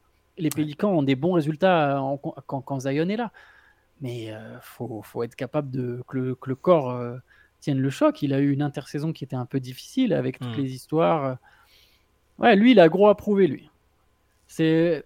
Mais j'ai- parmi les mecs qu'on a cités, tu vois, il y en a pour qui j'ai de l'espoir, d'autres moins. Lui, ça fait partie des joueurs en- auxquels je crois, moi. Je pense que Moi, j'ai moment, envie, bon. j'ai envie d'y croire surtout. C'est, mais c'est, j'ai j'ai envie d'y croire, mais d'un côté, euh, quand, euh, quand, c'est récurrent, quand les blessures elles reviennent euh, non-stop, que tu sais qu'il y a alors les, les- bon, les soucis de santé mentale, malheureusement, il y a beaucoup de joueurs qui en ont. Il y en a qui le disent pas, il y en a qui en parlent plus ou moins, il y en a qui se sont soignés, d'autres qui ne se sont pas soignés. À lui, on sait que c'est pas simple et, et que c'est aussi lié à- au fait qu'il puisse pas jouer. Il l'a dit, hein, quand, quand il peut pas jouer, c'est le premier affecté. et, Ah, il et- mange. et- et voilà, et ben il y, il y a de ça, hein, très certainement, mais j'ai, moi j'ai vraiment envie de le voir. J'ai envie d'être optimiste comme toi et de me dire que ça va marcher, mais par contre je l'attends, je l'attends clairement au tournant, comme beaucoup de gens l'attendent au tournant. Il, a, il avait signé son contrat avec son extension, euh, enfin euh, avec le, sal- le salaire qui était aussi en partie lié à- au nombre de matchs qu'il serait capable de faire, à sa condition physique, tout ça. Je pense que même les Pelicans l'attendent au tournant pour le coup. Il y a tout le monde qui l'attend, les, les adversaires l'attendent. Lui, euh, lui-même, lui-même, il, il je pense qu'il va se mettre une pression importante. Euh, moi, j'ai qu'une chose, j'ai qu'une envie, c'est de voir, c'est de le voir euh, apte et, et capable d'enchaîner les matchs, quoi. Il y a- un espèce de cercle vicieux qui, enfin, qui doit être capable de briser. C'est je joue pas, je suis déprimé, je mange, je prends du poids, je veux revenir vite, je, prends, je pratique des séances intenses pour revenir le plus vite possible, mais sur euh, plus de poids, donc je me reblesse, je blesse mes articulations, je reviens pas, frustration, etc., etc. Ouais. Ou alors je m'impose des espèces de pertes de poids euh, drastiques d'un coup soudaines euh, qui sont pas bonnes, euh, pareil, qui se combinent pas bien avec l'entraînement, etc. Il faut Ouais. essayer de briser ce cercle. Moi, ce, que, ce qui me fait peur, à la limite, c'est de me dire que le, qu'il lui faut un, que le déclic, il l'aura que en changeant d'équipe. J'espère que c'est, que c'est possible au final qu'il ait ce déclic sans, sans être obligé de passer par un transfert. Ou, voilà, ça serait bien que les Pélicans puissent être, euh, comme tu l'as dit, à la hauteur des attentes. C'est, une équipe quand même euh, excitante, intéressante, avec un, un roster assez profond. Euh, c'est une équipe qu'on a envie de voir jouer et on, on a envie de les voir jouer, notamment parce qu'il y a Zion et quand Zion est là. Donc, euh, donc Ouais. voilà, faut qu'ils tiennent le choc. Un, un joueur qui a, qui a pas eu les mêmes attentes que, que, que Zion quand il a commencé sa carrière, mais qui du coup est quand même dans cette, dans, dans cette thématique parce qu'il a signé un contrat euh, important cet été, qu'il est euh, considéré comme un joueur très important d'une des franchises les plus médiatisées euh, et médiatiques Mhm. de toute la NBA. On pourrait parler un peu d'Austin Reeves. Et ouais, ouais, je pense qu'on est obligé de le mettre dans la liste. hein. Lui, pour le coup, il avoir de la pression, quoi. Il y a, il y a un vrai, il y a un espèce de statut, il y a eu une espèce de statut de coqueluche. euh, T'as ceux qui pensent aussi qu'il est, sous- est surestimé, d'ailleurs. Mhm. C'est marrant, il divise. Pendant un moment, moi, je le trouvais sous-estimé. Ouais. Et dans le même temps, j'ai l'impression qu'il y avait des fans qui, justement, le trouvaient surestimé. Mais j'ai trouvé qu'en playoff, c'était ben, l'un des joueurs les plus importants des Lakers. Bah, évidemment, étant Anthony Davis et LeBron James. Mais euh, derrière, euh, c'était lui le troisième homme, quoi, clairement. La, la vraie question, c'est que il a montré que c'était un très bon joueur NBA déjà. Ça, je pense qu'il n'y a, pas- il y a pas de discussion. Il a eu le côté un peu chouchou au début. Ils se sont dit Ah, on a un nouveau Caruso, un mec qui fait des efforts, euh, qui, est, capable de faire deux trois actions spectaculaires. euh. Sauf que c'est un, bon, un peu plus que ça. Il a c'est, pas le même joueur que Caruso déjà. Et, euh, et- ça a coïncidé, sa montée en puissance, a coïncidé avec des bons résultats aussi. LeBron qui l'a un peu pris sous son aile. Il y a plein de choses qui font qu'avec l'appareil médiatique de Los Angeles, ça aussi, ça l'a monté, ça- l'a monté en termes de popularité et plutôt à juste titre parce que moi j'étais de l'avis de, avant qu'il y ait les playoffs, je me disais bon oui ok il est sympa mais est-ce que est-ce qu'il profite pas d'un contexte, est-ce qu'il s'est pas engouffré Ouais. dans un contexte? Et il va avoir du mal à reproduire tout ça et en playoff je l'ai trouvé d'un sang-froid, d'une maturité. Alors c'est pas un genou genou, hein, il a 25 ans, 26 ans mais mais pour un mec qui avait si peu d'expérience du haut niveau, j'ai- je l'ai Ouais, trouvé d'un sang-froid euh, létal. C'était, euh, il prenait les choses en main en fin de match. Il prenait plus de tirs compliqués, enfin plus de tirs euh, dans les moments chauds parfois que, que LeBron et Anthony Davis. Et, et il avait pas peur. Et il a, il a Et aussi côté, raison, euh, d'ailleurs. bien C'est souvent lui qui faisait la différence à la on, fin, en fait. on disait même parfois qu'il en prenait peut-être pas assez. C'est ça le pire. Ouais. Et, euh, et alors là où, là où on l'attend et où tout le monde l'attend, je pense, c'est que. Alors le contrat qu'il a signé, il est, il est, il est bon hein, pour un joueur qui a ce cursus-là. euh, je pense que personne s'attendait à ce qu'il signe ça. Mais, euh, mais il se disait aussi que les Lakers seraient prêts à s'aligner sur presque tout, euh, même si c'était des contrats à 100 millions. Donc là maintenant, il va falloir montrer que c'est pas juste une one season wonder comme ils disent, euh, où, où ça- où c'est fabuleux pendant une saison et après c'est compliqué. Type, euh, j'allais dire Jeremy Lin, c'est pas exactement pareil, mais tu vois en termes d'impact médiatique, euh, il y a un côté. Ah, y a un euh, peu ça. Coqueluche, ouais. coqueluche local à Los Angeles, tout le monde adore Austin Reeves. Il est en sélection américaine, même si c'est une équipe bis, c'est quand même c'est pas rien. Donc maintenant, il va falloir montrer bah, que c'est vraiment le troisième meilleur joueur de l'équipe, quoi. C'est la confirmation.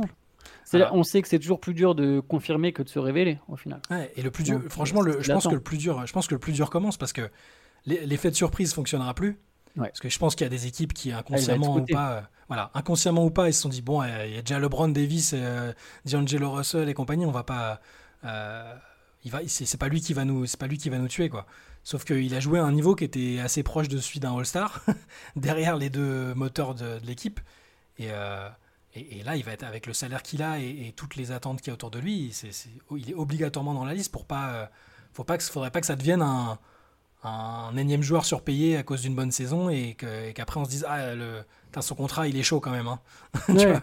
Non, c'est clair, c'est clair. Bah, de toute façon, ouais, c'est le plus dur comment, je suis d'accord avec toi. L'avantage pour les Lakers, c'est qu'il y a il y a toujours D'Angelo Russell, il y, a, il y a Gabe Vincent qui est arrivé, donc il y a euh, des espèces d'options capables de prendre le relais. Mais je pense que pour que Los Angeles, de façon, aille euh, au bout, euh, il faut que Austin Reeves y confirme, même peut-être qu'il passe un petit cap. C'est-à-dire que c'est pas juste confirmer, mais bah, se rapprocher encore plus du niveau All-Star, du niveau troisième star de cette équipe. Mm. Et là, on pourrait avoir une équipe des Lakers vraiment dangereuse. Donc oui, il y aura de la pression. De toute façon, il y a de la pression sur les Lakers. Euh, quoi qu'il arrive, il y a la pression sur les équipes de LeBron. Quoi qu'il arrive, tu mets les deux ensemble. Tu as un joueur qui est populaire, qui est...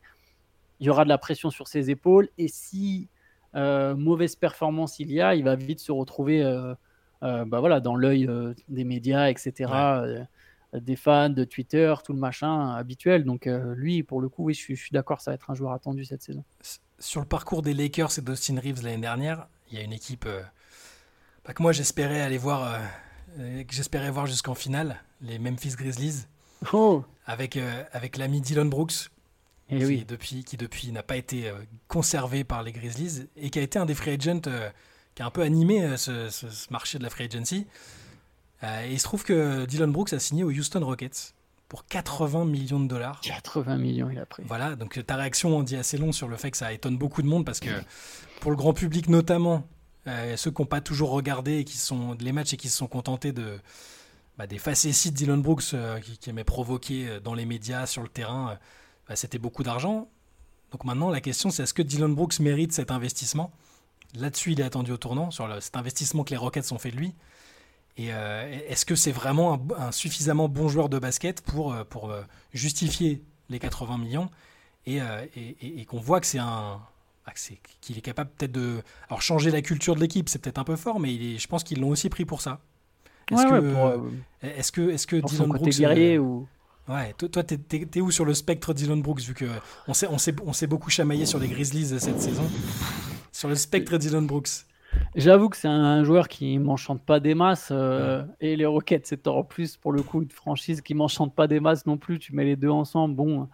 euh, maintenant, il y a un truc pour lui, chez lui, c'est que ses, ses années de contrat, elles sont pas complètement garanties par contre. Ouais. Donc lui, il a quand même intérêt à prouver qu'il peut vraiment apporter à cette équipe parce qu'il a besoin d'aller chercher son argent, tout simplement. hein. Euh, là où je suis sur le spectre Dylan Brooks, après, euh, je pense que c'est pas un mauvais joueur. J'irai pas jusqu'à dire que c'est un bon joueur. je sais que tu te... ah, pas après, mais euh, je sais pas quoi penser de ce mec. Euh, j'aimerais bien qu'il arrête. Après, c'est facile de dire j'aimerais bien qu'il arrête le cinéma, mais d'un autre côté, on, se plaint aussi quand la ligue est aseptisée, donc euh, c'est toujours intéressant d'avoir des personnalités comme, comme la sienne. Ça, ça fait parler, ça, ça crée quelque chose. Euh, Mais il y, y a un truc, c'est que les Rockets ont fait un recrutement pour viser une, on va dire le play-in. ouais ça ressemble à ça ouais Je pense que le voilà, l'objectif c'est de se dire ok, on se met pas trop de pression sur les playoffs, mais si on pouvait quand même essayer d'être compétitif. Et pour vraiment atteindre ce niveau dans une conférence Ouest qui est très très chargée, il va falloir que Dylan Brooks il se comporte justement pas seulement comme un aboyeur, mais aussi comme un très fort défenseur et comme un joueur qui est capable de mettre des tirs, qui est capable de mettre des points, euh, de prendre des rebonds, chose qu'il a déjà fait en NBA. Donc euh, voilà, à lui de prouver que ouais, c'est un vétéran, c'est un vrai vétéran. Euh, c'est pas c'est pas juste un clown et euh, qu'il a quelque chose à apporter dans cette ligue. Son contrat tend à aller dans le sens euh, dans, dans le même sens que ce que lui, enfin de la vision qu'il a de lui-même. Donc autant euh, autant qu'il confirme quoi, qu'il le prouve. Moi, je suis. Alors, je comprends totalement ce point de vue. Hein, je vais pas dire le contraire. Je... je- Moi, j'étais plutôt partisan de dire que chez ces Grizzlies-là, c'était peut-être le joueur qu'il fallait trader. Alors, il a même pas, il y a pas eu besoin de le trader. Il était en fin de contrat, hein, mais euh, parce que moi aussi, j'étais pas ultra fan du côté provoque qu'il qu'il apportait. Par contre, je trouve moi que c'est un très bon joueur de basket. C'est-à-dire que ce que je vois de lui, c'est euh, en tout cas sur ce qu'il est capable de faire, pas sur ce qu'il a fait, hein, parce qu'on a bien vu, euh, euh, il prétendait pouvoir stopper un tel, un tel, LeBron. euh, euh, et scorer en même temps. Enfin, il a galéré surtout dans, à tout point de vue Ouais. là, dans ces, ces playoffs-là. Il n'a pas montré ce que, ce que je suis en train de dire. Par contre, pour avoir suivi les Grizzlies pas mal de fois ces dernières années, je trouve que c'est un, enfin, c'est un mec qui est capable d'être à 17-18 points de moyenne sur une saison, donc c'est pas un peintre offensivement. Et en défense, il est capable d'être vraiment très très bon. Pour le coup, euh, Ouais. Alors il y a sur l'impact psychologique parce qu'il va essayer de rentrer dans la tête de l'adversaire. Il a des arguments à faire valoir euh, sur l'intelligence de jeu en défense aussi. Mais moi, là, là où je l'attends et où je pense que les gens l'attendent, c'est que je pense qu'il y a un monde où il peut justifier cet argent, où on peut se dire, bon, Effectivement, Dylan Brooks, c'est un two-way player. Il n'y en a pas 58 comme lui en NBA. Un mec est capable d'être autour des 20 points de moyenne tout en défendant fort et en, en faisant progresser euh, de manière significative une équipe qui était euh, dans les bas-fonds l'année dernière. Donc je, moi, je, l'a- je l'attends là et je- les gens l'attendent. Je pense que la plupart des gens l'attendent parce qu'ils ont envie de le voir se planter. Euh, moi, j'attends qu'il redore un peu euh, Son son, blason, ouais. son blason, un peu, qu'il montre que c'est un très bon joueur de basket. Voilà. Je suis peut-être euh, avis peut-être minoritaire, mais, euh, Non, mais, je, ça se défend. Je, je pense qu'il je pense qu'il peut le faire et, et, et- et le- alors, si les Rockets s'attendent à, à jouer le play-in cette année, ce qui est pas évident quand même parce que c'est un peu fourre-tout leur effectif, il y a du très bon et du très jeune. Euh, bah, il va falloir que Dylan Brooks soit, euh, soit un de ces joueurs majeurs. Euh, je parlais de changement de culture, je pense que c'est possible. Voilà. On verra bien. Yes, on suivra ça, mais ra- t'as raison, ça, ça se défend hein, quand même. Le gars, il est pas forcément non plus. euh, je veux dire, c'est pas un peintre quoi. Non, c'est clair. Euh, si je ne dis pas de bêtises, il nous reste deux joueurs à évoquer dans ceux qu'on a listés, Euh, dans les majeurs en tout cas. Est-ce qu'on parlerait pas de Victor Wembanyama Je, je, je- je me demandais que justement, dans ma tête, je- quand tu as dit deux, j'en avais plus qu'un, j'avais oublié Victor.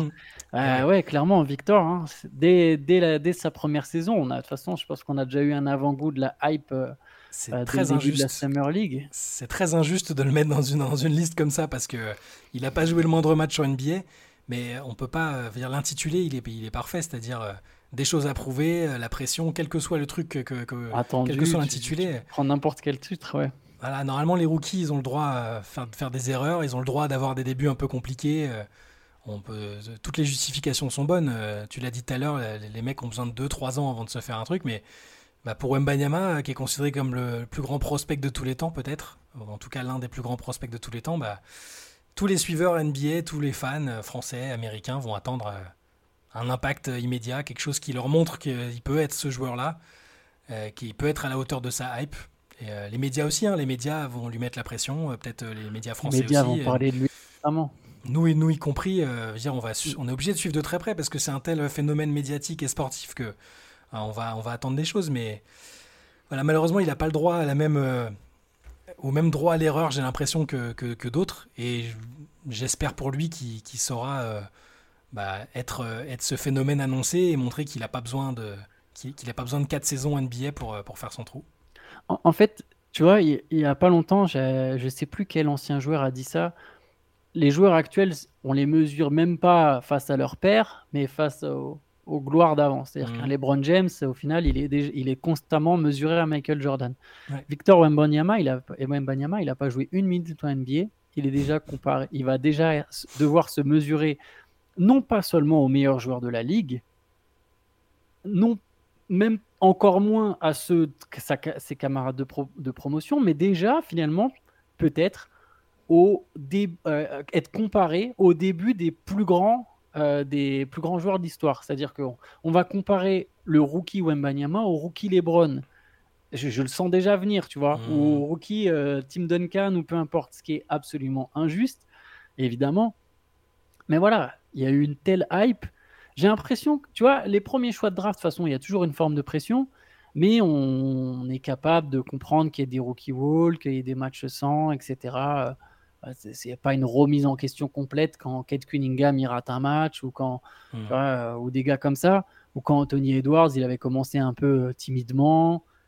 Wembanyama, on l'a vu en Summer League, un match raté, c'était déjà un nombre d'articles. Ça sera pareil là en fait. Le premier, le pro, premier match euh, où il passe un peu au travers en termes d'adresse, il y aura, y aura des remises en question, il y aura des trucs.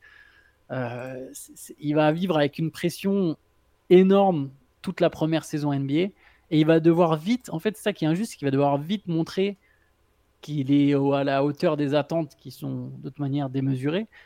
Donc ça, ouais, c'est pour moi incontournable dans cette liste, ouais, c'est clair.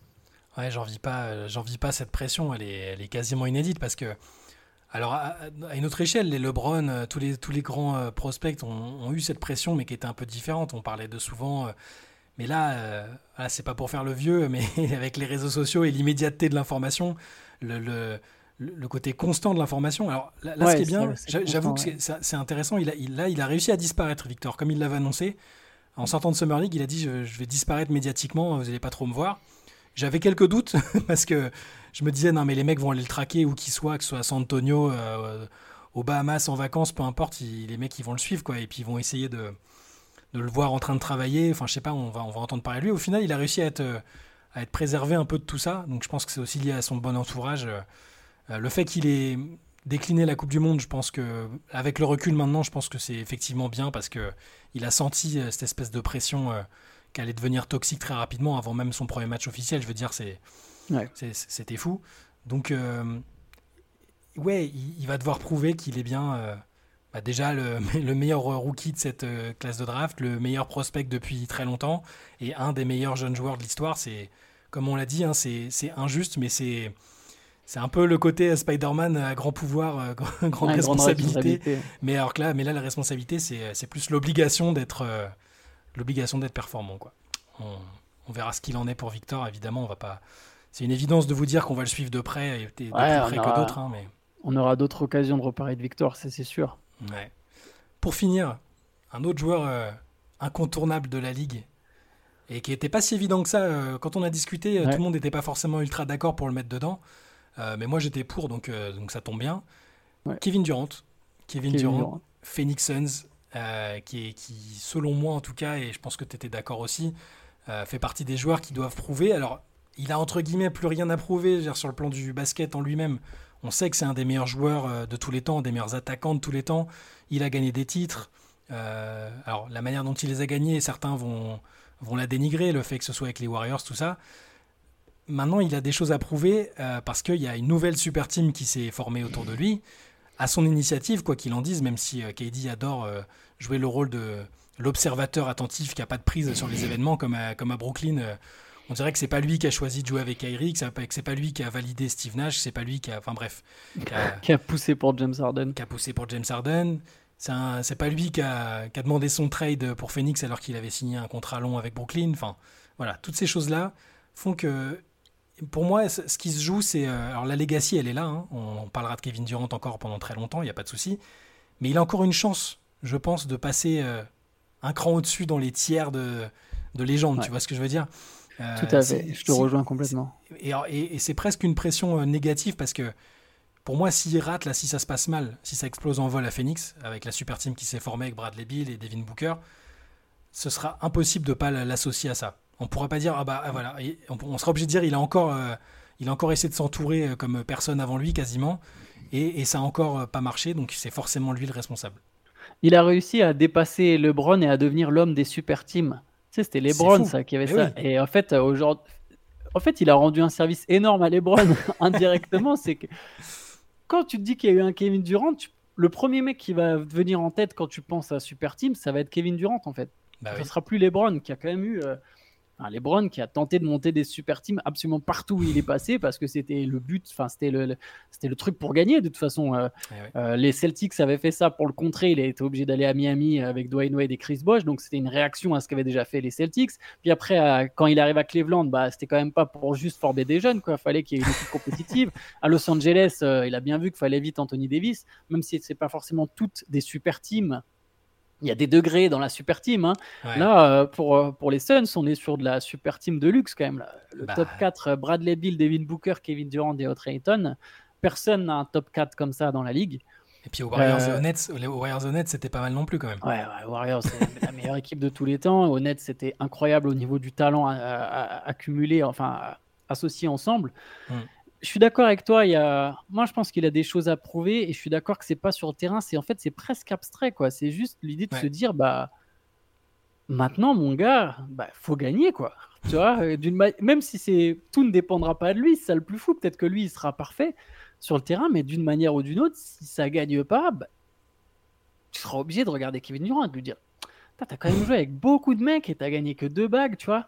Ce qui est hmm. déjà beaucoup en soi, mais Ouais, moi je suis, d'accord qu'il y a une espèce de pression très différente de tous les autres mecs qu'on a cités. Quoi. Sur le, plan du, sur le plan du jeu, j'ai pas trop de. Enfin, je veux dire, Kevin Durant, c'est un mec, euh, pour le coup, quand il, est, euh, quand il est pas blessé, ce qui malheureusement est arrivé un peu trop euh, fréquemment sur la deuxième partie de sa carrière, mais quand il est pas blessé, je veux il est d'une fiabilité, d'une adaptabilité qui, est, qui, qui frôle la perfection. C'est un joueur absolument fantastique qui, qui peut encore, à mon avis, il a encore une saison de MVP dans les pattes. Hein, s'il veut vraiment, il est capable de le faire. Je pense pas forcément que ce soit ce qu'il y a de mieux pour les Suns s'il le fait, mais euh, parce qu'il y, a Devin Booker, il faut, que, il faut aussi que lui-même arrive euh, en bonne santé, en bonne condition en playoff. Et euh, sportivement, j'ai vraiment aucun doute, mais est-ce que, Ouais, euh, est-ce que tout ce qu'il y a autour, ce que tu disais, le côté abstrait, est-ce que la pression médiatique qu'il va y avoir, parce que il va encore être assailli de questions, ça va encore le saouler, il va encore peut-être se remettre dans son coin et dire que les médias, etc., etc. Mais pour sa legacy, très- cette saison, je pense qu'elle est, elle est très importante. Euh, quoi qu'on pense de ce que- de ce qu'elle est actuellement, moi je pense que, alors je, je sais pas, j'ai ai pas, j'ai pas réfléchi à la chose, mais il est quand même plutôt pas trop mal placé dans le classement des meilleurs joueurs all-time, je pense. Euh, et si on rentre dans le spécifique, euh, poste par poste ou, euh, ou, Ouais, attaque défense, bon voilà, il est quand même très très très haut. Euh, mais voilà, l'image laissée, elle est, très importante aussi parce qu'on on parle encore aujourd'hui de joueurs euh, qui n'ont pas gagné de titre, mais qui ont marqué les esprits et une génération. Et, s'il veut vraiment la marquer euh, positivement, même certains diront peut-être que c'est trop tard, hein, que le fait d'avoir choisi Phoenix après avoir choisi Brooklyn, après tout ce qu'il y a eu, certains diront que c'est peut-être trop tard. Moi, je pense qu'il y a encore quand même une chance pour qu'il passe quelques paliers dans ce- ces espèces de classements qui sont bon très théoriques hein, sur les meilleurs joueurs all-time, mais pour ça, pour son voilà, pour pas pour pas finir avec l'étiquette du mec qui fait des super teams et, que celle-ci foire à chaque fois. Je pense que euh, cette saison-là est très importante pour lui. et Ça justifie qu'il soit attendu, euh, qu'il soit attendu au tournant.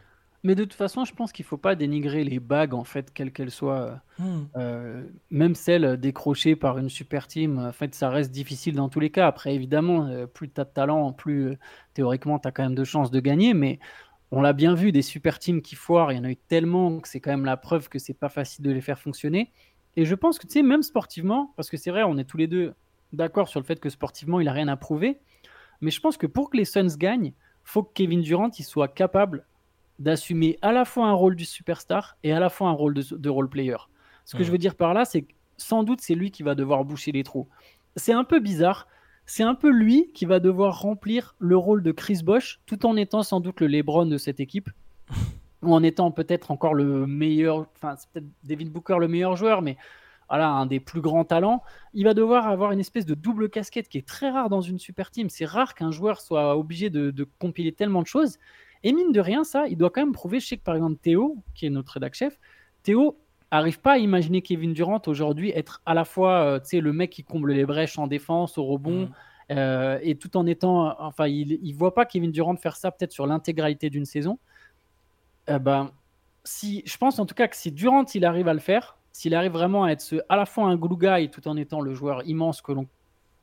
Mais je pense que les Suns, ils ont une vraie, vraie, vraie chance de titre. Et je dis ça, alors ça peut paraître évident de dire Ah, les Suns, ils ont une chance de titre. Bah ouais, normal, ils ont qu'à- tu vois ont. Mais nous tous, on en a déjà parlé. Je vous invite à regarder le podcast qu'on a fait justement sur les Suns. Notre première réaction, c'était de se dire Bah, ils sont pas sûrs de gagner en fait. Tu vois, je veux dire, il y a, Je, il y a je quand même que beaucoup de on fera, quand on fera les pronostics dans quelques C'est semaines, pas sûr que beaucoup de gens mettent les Suns. je pense que personne ne, ne Moi, j'hésite. Ah. Moi, j'hésite. Très sincèrement, j'hésite. Et je vais te dire pourquoi. C'est parce que moi, perso, j'ai j'ai encore une espèce de, de croyance peut-être débordante et peut-être. euh, J'aime beaucoup Kevin Durant. Je- je- alors, la personnalité, des fois, me, ré- me, me sort par. Mais le joueur, le joueur Kevin Durant, j'adore. Bah oui. Euh, et je le trouve tellement fort qu'il y a des moments où tu vois j'ai envie d'y croire en fait j'ai envie de me dire non mais c'est Kevin Durant quand même tu vois. même si même si sa personnalité des fois je me dis mais qu'est-ce qu'il raconte? Et il, tu vois, il se cherche un peu mais il est très très très très fort donc je, je, je, je me j'arrive à croire aux Suns quand même tu vois. mais je me dis que ça peut passer que par un Kevin Durant qui prouve voilà que non seulement son corps tient la route C'est ça. c'est moi, pas gagné, ça aussi, hein. C'est l'interrogation C'est pas gagné aussi. moi. Hmm. et qu'il est capable, comme j'ai dit, je pense, de remplir cette espèce de double casquette de voilà, à la fois euh, mec qui va faire euh, les tâches de l'ombre à la Chris Bosh et à la fois mec qui sera des fois la superstar de l'équipe à la LeBron James ou à la Dwayne Wade si on se dit que Devin Booker, euh, en tout cas, il va devoir in- incarner deux grands joueurs en même temps. C'est voilà, c'est pas simple à son âge, avec son historique de blessures. Est-ce qu'il est capable de le faire? Bah, lui de le prouver, je pense c'est la seule condition pour que les Suns soient champions. Je vois pas Bradley Bill faire évoluer son jeu. Excuse-moi, hein, je vois pas Ouais, Bradley. Bill faire évoluer son jeu. Je pense que Booker sera très fort, sera incroyable. Euh, ça, j'ai pas de doute là-dessus. Mais euh, est-ce que tu vois, je vois, je vois pas Bill d'un coup se mettre à, à défendre comme un acharné, à jouer sans le ballon, à couper. Il le fera peut-être un peu, mais tu vois, ça va pas devenir Dwayne Wade quoi. Donc je me dis que le seul qui est capable de vraiment prendre ce rôle de glue guy, c'est Kevin Durant dans le lot. Non, je suis assez d'accord avec toi. Je pense que, bon, de toute façon, on, verra ce que donneront les Suns. hein. Ça va être euh, une autre de ces équipes qui seront médiatiquement in- incontournables et que, qu'on va forcément disséquer dans tous les sens dès les premières semaines parce que parce qu'ils sont attendus eux-mêmes au tournant. Là, comme cette liste de joueurs, il y a les équipes qui sont attendues au tournant forcément. si, là, notre liste est terminée, mais s'il y a des joueurs auxquels vous pensez que vous personnellement vous attendez, vous, vous, avez besoin de voir prouver des choses ou dont vous sentez qu'ils auront une pression un peu plus importante que les autres cette saison, bah, n'hésitez pas à nous le dire en commentaire. Euh, nous, on, va se, on va se laisser là. Euh, demain, demain soir, late session. Yes. Tous les matins de la semaine, euh, CQFR. Vous pouvez nous retrouver sur la chaîne YouTube. il y a le CQFR de ce matin qui, est encore en ligne. voilà, on se, on se retrouve tout au long de l'été. On continue d'être là en espérant que vous passez de bonnes vacances.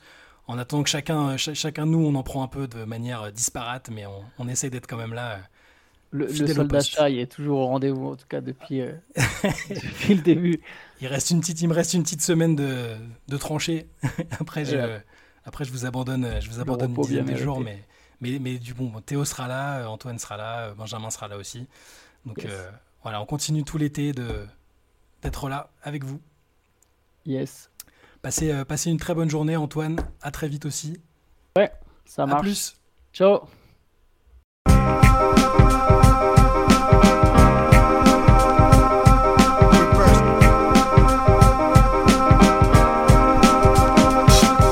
game is out there, and it's either play or get played.